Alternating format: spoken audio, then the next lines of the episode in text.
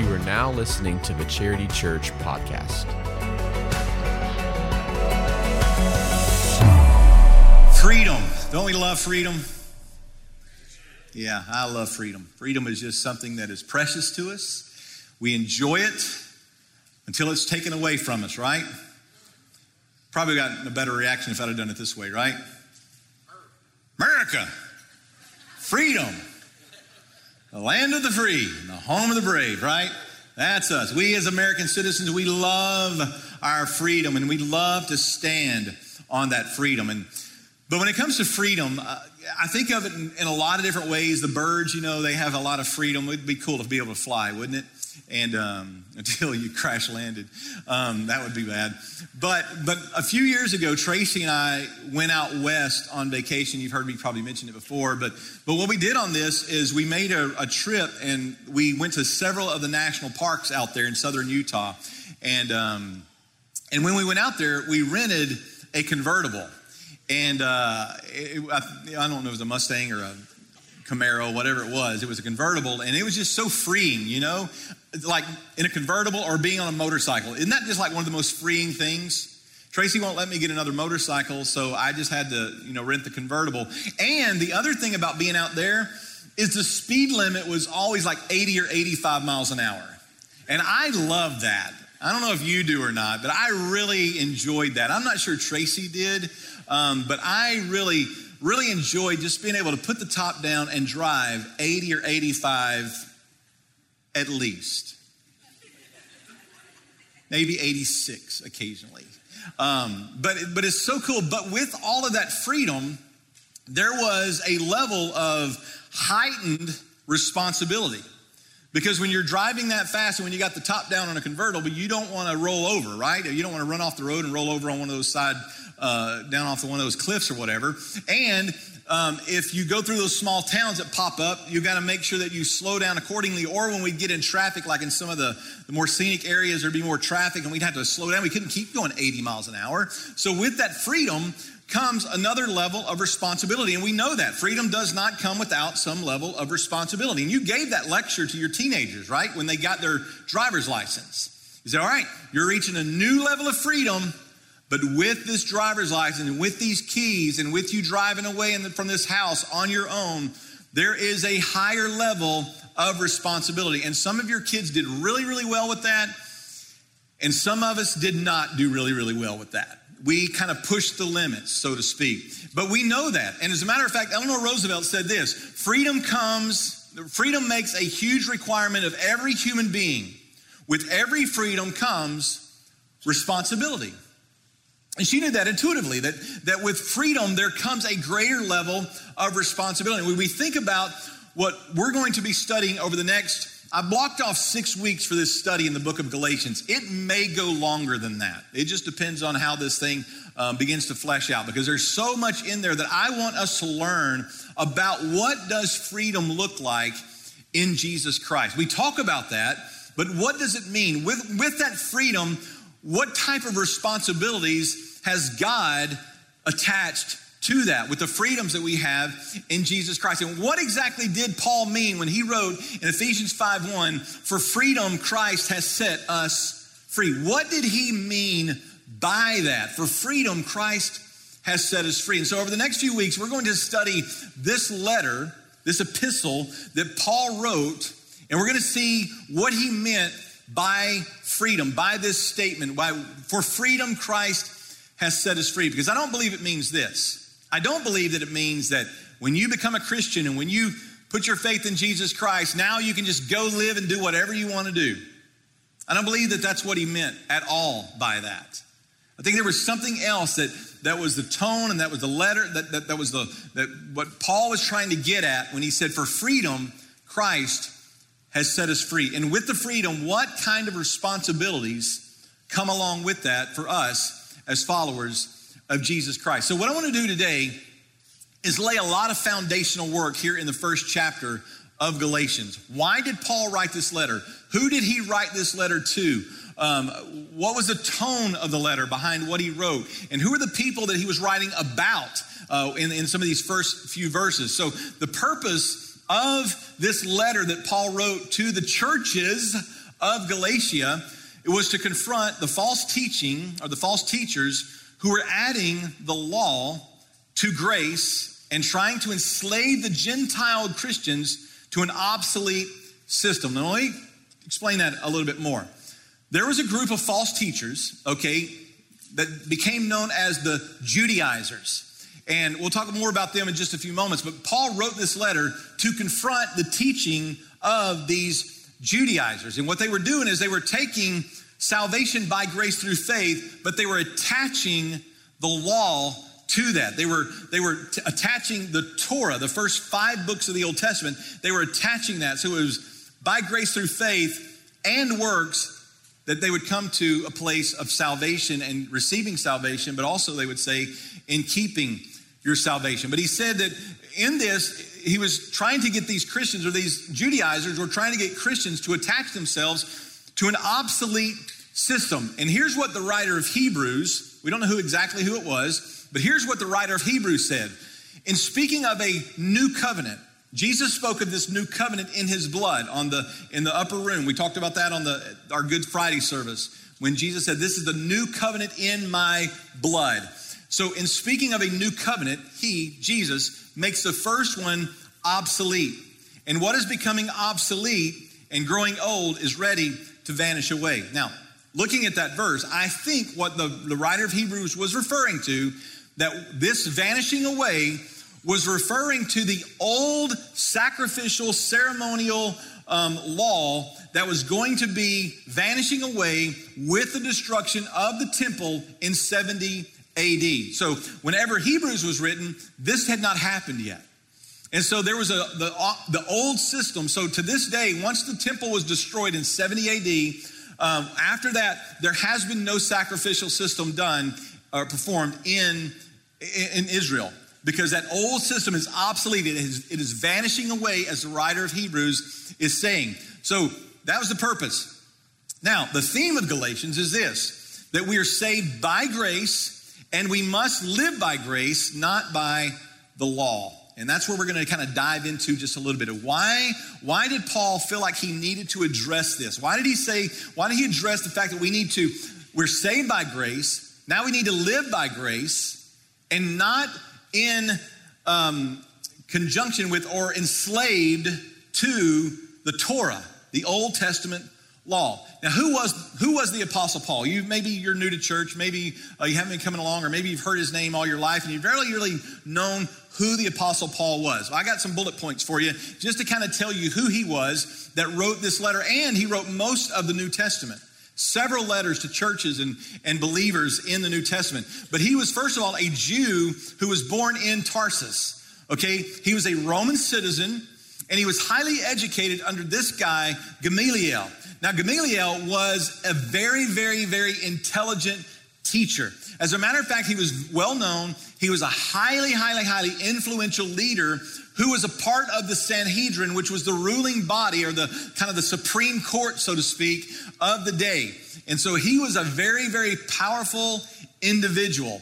And he was the one who educated many, many people. He was attached to a university, so to speak, or a school that had been around for 400 years. So anybody that was educated under him was kind of like received like a Harvard degree.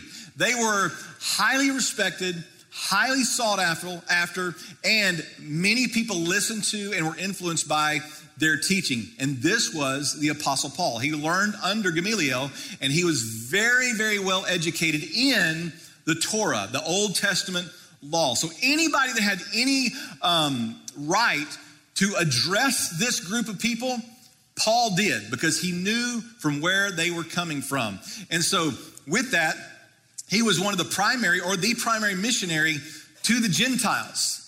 Uh, if you know the, the, disciples, whenever they were received the Great Commission, they all just kind of hung around Jerusalem and Samaria, and some went down into um, Galilee, down in that area. So they kind of hung around that area. But Paul, he did the three missionary journeys, and he went all over the Roman Empire.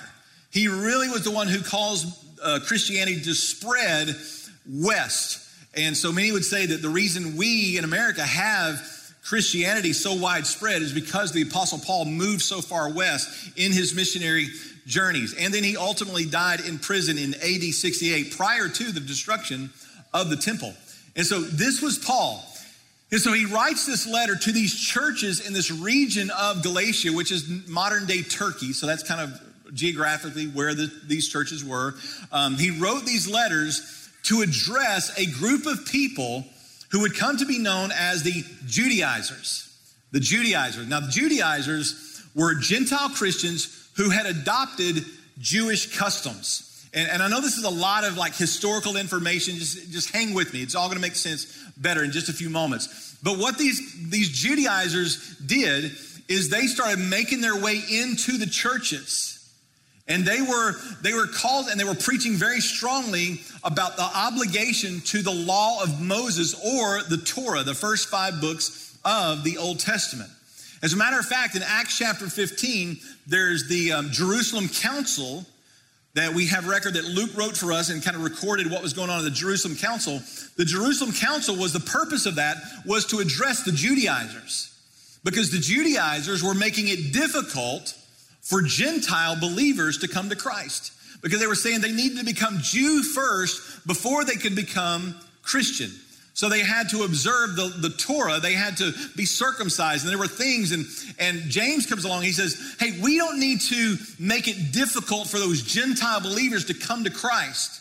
Matter of fact, we need to do away with the unnecessary roadblocks. And so Paul comes along, and who is an expert in the Torah, and he believed the same thing that they were t- talking about in the Jerusalem Council. And this letter, I don't know if it was before or after the Jerusalem Council, but it was addressing the same thing the Jerusalem Council was addressing, and that was these Judaizers who wanted Gentiles, who, if you're a non Jew, you're a Gentile, said that we would have to observe Jewish law and Jewish customs in order to become a Christian. And Paul said that's not the case. That is not what Jesus died for us to observe. So Paul comes to the rescue for the early church and for us today. He comes to the rescue by boldly defending the message of grace and save the church from a cultish division. And this was a cultish division. This was a group of people who were taking the grace that, that we are saved by grace through faith, and they were adding works of the law to that. Not only just to receive salvation, but they were even attaching it to the way that you keep your salvation. So they were saying you have to observe the law in order to keep the salvation that you got by grace through faith in the first place. And so Paul begins to write this letter. And so we're going to begin reading it in Galatians chapter 1, verse 3. And here's what he said Grace to you and peace from God our Father and the Lord Jesus Christ. So he starts out with the word that we all love, or in verse 3, he says, Grace to you and peace from God our Father and the Lord Jesus Christ, who gave himself for our sins to deliver us, to deliver us, to take us away from the present evil age according to the will of our God and our Father. And so he comes here and he's saying, I want to start this letter off establishing who I am, but I want to tell you by grace, and it's through this grace, he says, he says, grace to you. I want to give, I want to pour out some grace on you because the letter that you're about to read, you need some grace because he was about to let them have it.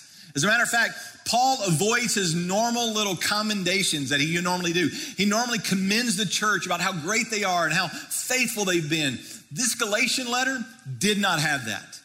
He didn't because they, and we'll get into why he said it that way in just a moment. But through grace, I just want us to start out by understanding that through grace, we have been delivered from the penalty and the power of sin in our lives. Through grace, you have been, first of all, delivered from the penalty for the sin that you've committed.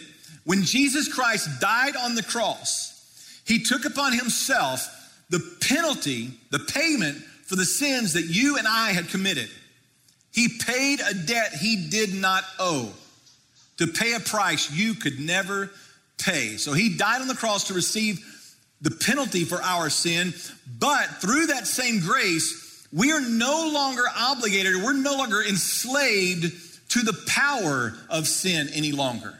So you can overcome sin through the power that comes through the grace of our Lord Jesus Christ and through what he did on the cross. And he goes on, he says in verse 6, he says, Now I'm astonished. I am blown away. I am flabbergasted. I really like that word. I'm flabbergasted that you are so quickly deserting him who called you in the grace of Christ and are turning to a different gospel.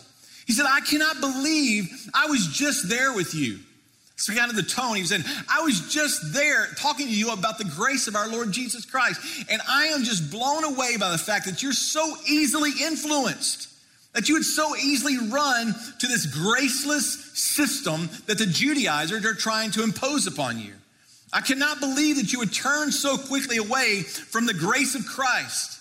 He made it so easy for you in a sense that he died, he paid the penalty, and he poured his grace out on you. Now you're turning to the works of the law that I told you you don't have to be bound to anymore. You're turning to a different gospel, a different version of the gospel that is not the gospel. He says, not that there is another one, another gospel, but there are some who trouble you and they want to distort the gospel of Christ. They want to take the gospel of Christ and they want to twist it and they want to add a, a nuance to it that is not biblical.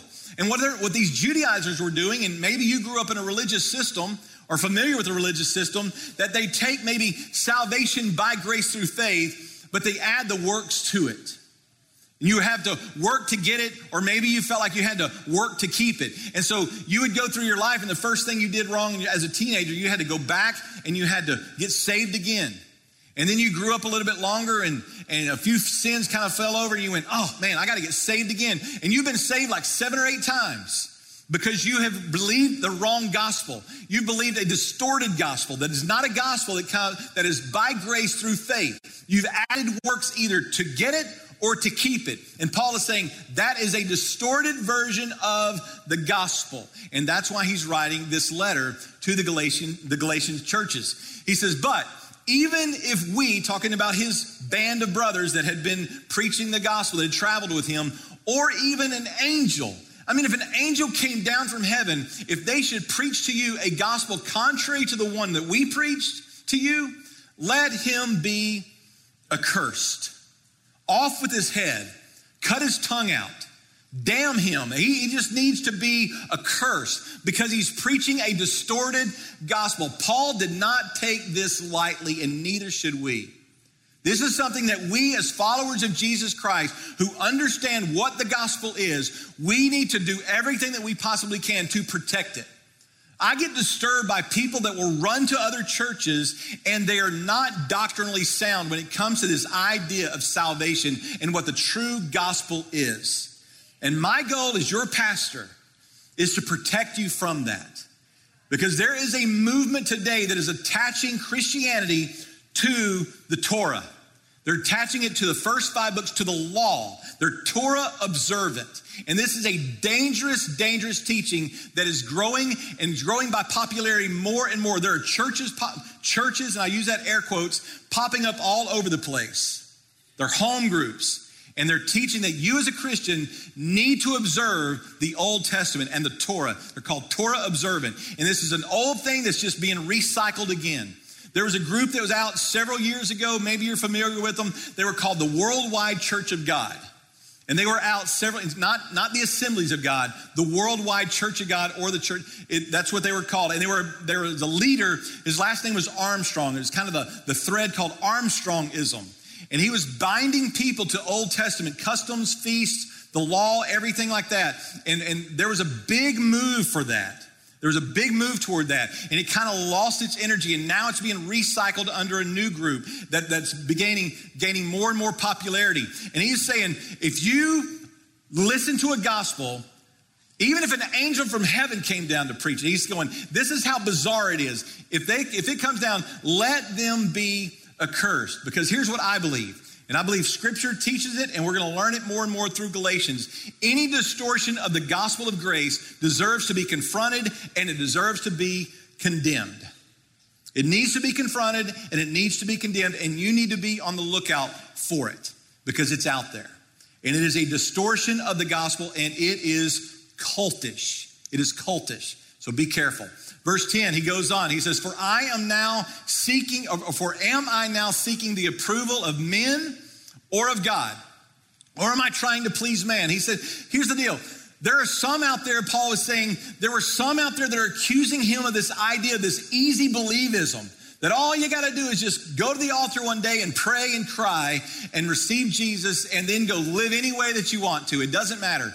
There were people who were accusing him of that. Even to this day, some of these movements that are going back to that Old Testament law will discredit Paul. Some of them even say that Paul was not a true apostle and they're discrediting him. So this this Judaizing um, group that was present way back in the region of Galatia in the early church, it's still just showing back up over and over and over. There's nothing new under the sun. They're still around, and they would try to discredit Paul. And Paul is saying, "Don't let them try to discredit me, because I'm not trying to please man. I am only out to try to please God. Because if I were still trying to please man, I would not be a servant of Christ. Because if anybody understood what it meant to die to yourself and live in bondage to Christ or, or enslaved to Christ, Paul knew that. Paul was that guy who had been um, shipwrecked, he had been snake bitten, he had been imprisoned, he had been beaten, and as we saw, ultimately he died in prison at, a, at an older age. And so Paul understood what it meant to not go along with an easy belief. He understood what it meant to to die is gain. To live as Christ, to die is gain. He died to himself, and he taught us that as well. So Paul knew that he was not trying to push this easy believism. He goes on, For I would have you know, brothers, that the gospel that was preached by me is not man's gospel. He's saying, This gospel, it came from God himself. For I did not receive it from any man, nor was I taught it, but I received it through a revelation of Jesus Christ. Paul was on his way to Damascus and he had an encounter with Jesus Christ. That's what made someone an apostle. They had to have an encounter with the risen Christ. And Paul was one of those men who did. And so he saw the risen Christ on the road to Damascus and he was converted radically. And he's saying, The gospel that I'm sharing came from God himself. And he wanted these believers, these Galatian believers, to know that the gospel is life changing. It's life changing. And he wanted to share with them how the gospel had changed his life by sharing his own story. So he jumps into that in verse 13. He says, For you have heard of my former life, what I was like, my former life in Judaism, how I persecuted the church of God violently and I tried to destroy it. He says, Listen, some of you have heard what I used to be like. You heard that, that I was the guy that was responsible for moving around the region of, of, Jerusalem, and I would go to these churches or go to these home churches, and I would go in and pull Christians out, and they would be persecuted. Some of them stoned. As a matter of fact, the stoning of the first martyr in the book of Acts was Stephen, and Paul was present. Those, those others, the ones who stoned Stephen, they laid their coats at Paul's feet while they stoned him. So this is the guy, this is the former life that Paul had.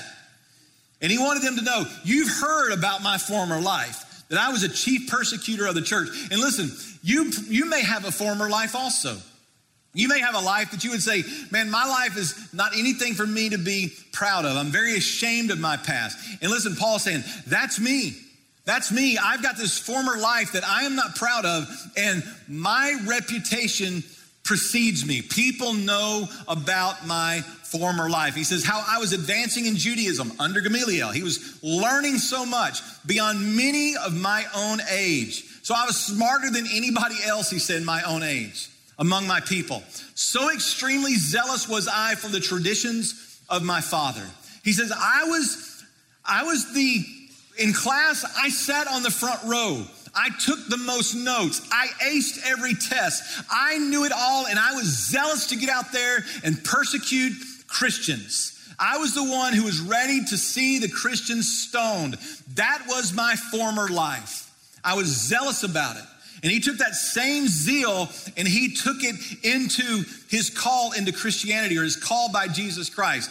He said this, but when he who had set me apart before I was born and who called me by his grace, he said, whenever he called me, this, this conversion and this commission, when this happened, was I was pleased to reveal, or he was pleased to reveal his son to me in order that I might preach him among the Gentiles. I did not immediately consult with anyone. So he's saying that all of this zeal and everything that he had, and I've, i heard a preacher one time say that, that uh, whenever Jesus gave that great commission in Matthew chapter 28, he said, Go into all the world and preach the gospel. And all the disciples just kind of hung around Jerusalem. I mean, some of them went down to Samaria. You know, Philip went down to Samaria, and they, some of them into Galilee and, and, that surrounding area. But the, they didn't go into all the world. And, and, this preacher said that maybe maybe it's like in heaven, God said, "Hey, you know those guys that you commissioned, they're they're really not doing a good job of going into all the world. How about this guy?" And Jesus would look at God and say, "You mean Paul? Yeah, he's pretty zealous. We might be able to use that guy."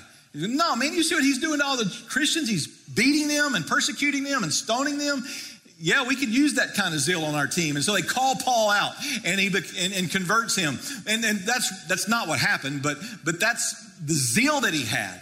He was one who, who went. So Paul, after he's converted, he goes immediately into the, the region known as Arabia or Damascus, and he starts spreading the gospel. He spends his time in prayer and learning more from God and, and, and growing in his new faith that he's found in Jesus Christ. And he waited a full three years before he went back to Jerusalem.